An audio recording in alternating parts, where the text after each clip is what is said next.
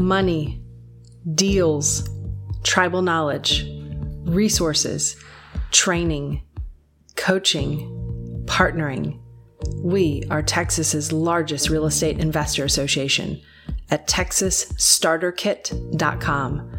My name is Shanoa Grove. Welcome to the show. So, again, as we talk about what it means to be the best year ever, I want to just explain to you what that looks like. Uh, I think our sales are going to be up year over year, uh, somewhere between 20 and 25 percent higher than what they were last year. That's a that's a lot to that's a I'm, really putting myself out there, right? Uh, but what I think what's even going to be better than that is our sales prices. So for those of you guys who own property and are planning on keeping those properties, I can tell you this: the values versus what they were last year are probably going to be up somewhere between 20 to maybe 30%, depending on where they are. And we're seeing a lot of areas where the values are up uh, 25 to 30%. This is a big deal. Yeah. How many of you guys own rental properties? Again, yes. Feels good. Feels, how many of you guys, I'm just curious, how many of you guys have owned some of those rental properties since like 2000, year 2000? Anybody? Nobody? Since 2005? Since 2010? Okay, okay, couple of you guys since 2010. 2008, 2009, 2010, 2011. I feel like I aged in dog years, okay? Because what was going on in the market? That would be nothing. That would be the market was flat all of those years, right? And it was a little painful. It was a little annoying, right? But what do we say? Do I want to do I want to buy high and sell low? No, I'm gonna just hold on to it. So so if, if, if you're taking some notes with me, I want you to just write down this this this one uh, word. Uh, is it one word or two word? One one words. Bluebell, bluebell. So for us, we have the bluebell ice cream investing philosophy. What does that mean? Are we we are in Texas after all, right? You guys don't know this, right? Yeah, we eat all we can and we sell the rest. Exactly. So for me as a real estate investor, I want to eat. When I think of eating real estate, I think of keeping. I want to keep all that I can, right? Except for in the love handles. But I want to keep all that I can and I want to sell all the rest, but just enough to be able to fund my lifestyle, just enough to give me an income, right? I don't want to overfund it because I don't want to give half of that, half of that money to the, to the, to the government in, in form of taxes. So for real estate investors, keep it keep it keep it as long as you can. It was funny because Nancy was asking me earlier. She's like, Chanel, are you are you selling all your properties in these like wildly, you know, exciting, you know, and, and and you're seeing these prices go up? And she asked me that six months ago. And I'm like, no, I'm not selling. And in the last six months, what else has happened? We've seen those properties continue to go up, right? So so that's that's our philosophy. Keep it for the long term, and uh, that's uh, one of the reasons uh, why we're so excited to uh, continue our investing philosophy and uh, watch it really play out for us over the course of the next several years as well. And a lot of people, um, you know, know. Uh, so this next slide that's up here is is is the question asking the question: Why is our inventory so dang low? Right? What's going on here? And uh, that the, the answer is it's not just one thing. The answer is it's, it's actually a combination of about 13 different, and probably even a few more, but 13 different variables that have caused this inventory to go down so incredibly low uh, those uncertainty. So how many of you guys have said have have said have, have said this phrase? I think I'm about to lose my job, so why don't I sell my house and move into a new house? Said no one ever. No one's thinking I'm about to lose my job. Let's make a wild move, right? No one's thinking that. No one's thinking I'm gonna get I'm gonna get out because you don't know where you're gonna go and live after that. You don't know if you're going to be able to get a loan. You don't know if you're going to be employed. So what does that do? That paralyzes uh, sellers, right? And then there's also the question where, well, hold on, are the people coming into my house healthy? And do I have to hand sanitize my entire house every time someone walks in and out of this place? I mean, that's all I'm going to be doing all day long, right? And do I have someone at home that might have a, some type of a compromised immune system that I want to protect, right? So you're seeing more homeowners keep their properties off the market. And then asking, is that stream of buyers interrupting my day, my child's day, my, my meetings, right? You can't go to the Starbucks anymore. Why is that? Well, because they took out all the chairs. Now we put them all in this room. but they took out all the chairs, right? You can't even go to the Starbucks anymore. Low interest rates not just motivating buyers, but also causing owners to refinance. And the last market cycle changed how builders developed. It used to be they basically said, "We'll build it, they'll come." until they stopped coming, right? 2008, 2009, 2010, 2011. And now they're only building if they have at least five contracts for every lot that they, who's trying to buy a new house right now? Yeah, it's like it's like you look into the builder's drawer and it's all of these contracts with all of these earnest money and option money checks attached.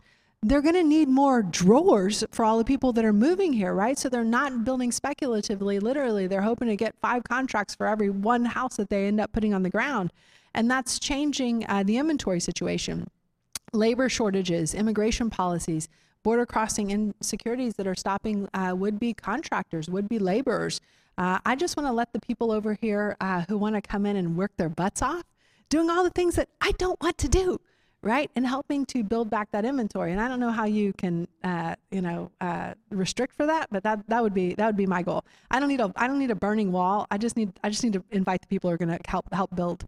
Uh, material shortage, supply chain. Uh, this should be should say supply chain disruption right? How many of you guys have done a remodel recently and had to wait like three months for a uh, uh, uh, um, over-the-counter microwave, right? Or you know, a fixture. Like I just ordered some fixtures recently. I ordered three. I got two. It's like what? Wait, what? Right? All of this is slowing down what our ability to add more properties onto the market. Prices have gone up for labor, materials, land, city permitting uh, makes houses more expensive. The Elon effect, right? Elon puts on a cowboy hat, sits next to Greg Abbott, and says, I'm a Texan now. And what does everybody else say who lives in California? Oh, we should look into there and move there, right?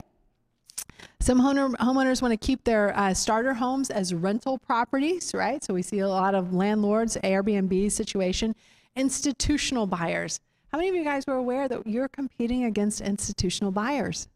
Not just the iBuyers, not just the iBuyers, but I'm talking hedge funds. In fact, a colleague of mine is is actually working with, and I thought he was uh, giving me um, some baloney at first, but but he said he said I'm working with uh, the a pension fund from Iceland, and they want to come and spend a hundred million dollars here in Texas. And I'm like, what? Really? I've, I've got I've got to complete compete with the Icelandese, Icelanders, Icelandos, Icelandians, Iceland, ice, ice, the people, ice, Icelanders. Thank you. Yes, thank you. Uh, so uh, you'll you'll see that we are competing against the iBuyers, right, who also want to keep some of those properties as well. And then many houses are not uh, going to foreclosure because the government said, "Hey, slow down." And then, but what's happened to all of those properties that didn't go to foreclosure over the last 18 months? Their values have gone way up. So now are they hitting the foreclosure market like they would have before, for example, like they did in 2008, 2009, 2010, 2000? The answer is no, right? And then it feels so far removed uh, as it's 100 and some odd degrees outside. Uh, and uh, but but the the ice storm that even hit you know a little bit of Houston took some properties off the market, right? Caused more supply chain disruptions. We didn't know that we needed so many. Um, we didn't know that we needed so many plumbers and copper. Uh, so that's some of the things that have come, come up as well. And guys, I um, also want to let you know that as part of the Real Estate Investor Association, one of the things that we're doing is we have a three day training in addition to the training that we do live here with you guys. Uh, but the three day training uh, that we've got coming up, we're going to share with you many of the different strategies that we use as real estate investors beyond what we're going to share tonight.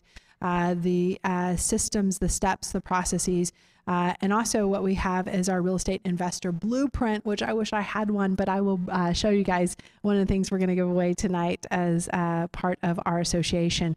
And the cool thing is, we're going to do it all for free. So, uh, what we found is uh, the obstacle is the way. So, we s- started doing some free training for the association uh, about 18 months ago, right? And we've just kind of continued to do it because we know this is kind of a little unusual time and we want to still be of service within the community and make it no risk for you guys. So we actually have some in person training coming up. Uh, so our next three day training will be in Dallas, September 10, 11, 12, Austin, August uh, uh, 27, 28, 29 uh, Houston, September 24, 25, 26. So if you guys want to clear some room on your calendar and get signed up for that, you guys can head over to texasstarterkit.com. I'll actually put up a QR code that you guys can scan later.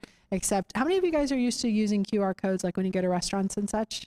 Okay, a couple of you guys. Except with this one, you're not going to get like a margarita and fajitas, but you will get the knowledge that will allow you to make money to buy all the margaritas and all the fajitas you could ever want, right? So, uh, yeah, so that's awesome. And guys, I also want to make sure before I leave and I introduce my husband in the next couple of minutes, I want to leave you all with a little bit of the market update and what we've seen over the last several months. And I'm going to break down the overall Texas market as well as Houston specifically, uh, Dallas, Fort Worth, as well as San Antonio and Austin, just to let you guys know what we're seeing. And I'll run through this a little bit quickly. And again, if you'd like to spend some more detail studying this number, these numbers, because I'll tell you, uh, uh, sometimes uh, people look at this and like, oh, it's, it's, a lot of data. There's a lot of data here. I try to put it into one infographic for you guys just to kind of get an idea of what's happening right now. But the sales price overall in Texas up 25% uh, year over year. Days on market down to 27 days. Normally, this looks like 60 to 90 days. Uh, closed sales were up last month 7%. We have a 1.4 month supply of inventory. How many of you guys are saying, that sounds cool, but I have no idea what that means? It's okay, right? Okay, I'll tell you. So, month supply of inventory. Uh, what that means is if we stopped listing houses today, if we stop putting houses, new houses on the market today and listing them for sale, based on the buyer demand that we've had over the last 12 months, we would be out of inventory here in Texas in exactly 1.4 months. Okay. Let me make that relative to something for you. So our 40 year average is six months of inventory in Texas. So we're running at about one fifth of what we normally have in terms of inventory. And uh, that's causing both uh, opportunities, uh, problems, as well as opportunities for us, right? As it's driving prices up. Last month we did see the uh, pending sales down. Why? Why? Oh my gosh! She just said that we're going to have more sales this year than we did last year. Why are pending sales down?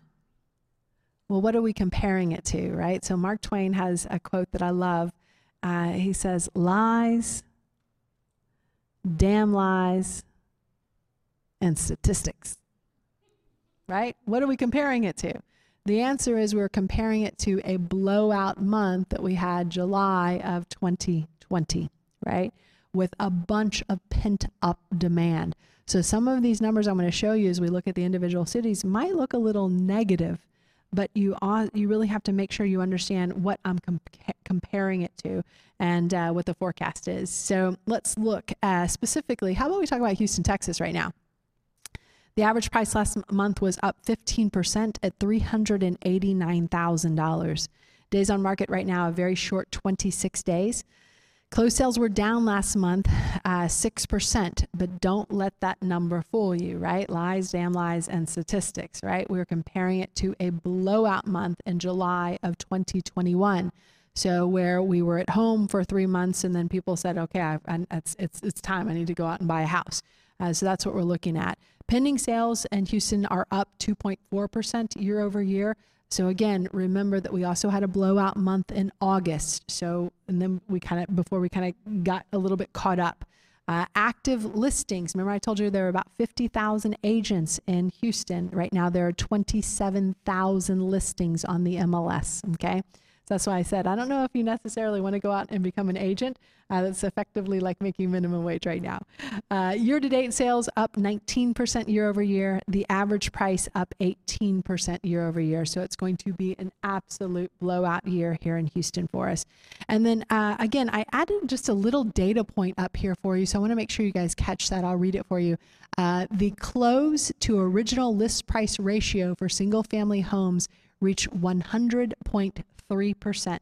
So, as an example, if it was listed for $100,000, which, yes, I know there's no such beast in Houston, Texas, okay, but just kind of roll with me here. If it was listed for $100,000, it sold for $100,300, right? So just multiply that times four on a $400,000 house. Uh, so we've never seen that list price to sales price ratio that high. What is that? Why is that a result? Because of all of the inventory issues that we've been seeing, right? All of those things have compiled and come down together. So I want to share that with you. Ah, and then this is the explanation from the Houston Association of Realtors. Uh, so in Houston, single family homes ended a 13 month positive run with a 6.9, 6.1% drop um, as 10,159 units sold versus 10,822 units sold in July of 2020. The decline was the result of a statistical anomaly, uh, also uh, known as damn lies, right? a record setting surge of sales in July of 2020 as COVID related lockdowns were lifted, enabling Q2 2020 postpone closings to proceed. So I just want to make sure you guys have some context there because I think context is really important as we're looking at numbers and really trying to understand what to do next. Uh, in Austin, gosh, there are no typos here. I just got to tell you guys this. So if you're thinking about uh, Austin, uh, the average price for the first time ever, six hundred thousand uh, dollars. That's that's that's that's American, by the way, just in case you you were you're curious about that.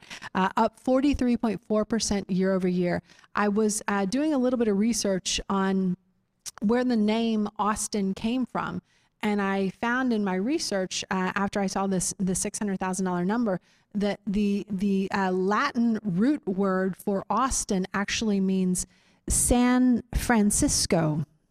Yeah, yeah. I got to tell you guys, I've been saying that joke for a little while and it still never gets old. but uh, wow, I'm just really blown away by those numbers. Uh, uh, closed sales up 9%. Uh, pending sales are down again because we saw that pin up demand come in. Uh, listen, listen to this, guys. I want you to look at this uh, wild phenomena that I've only seen happen in about the last eight months. Okay. how many active listings do you see? 2,265. How many closed sales do we have the month prior?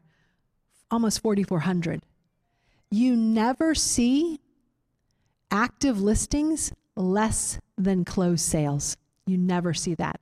You never see active listings less than pending sales. Okay. So when we talked earlier about when you put your house on the market, you had multiple offers above list price, same day, in some cases sight unseen.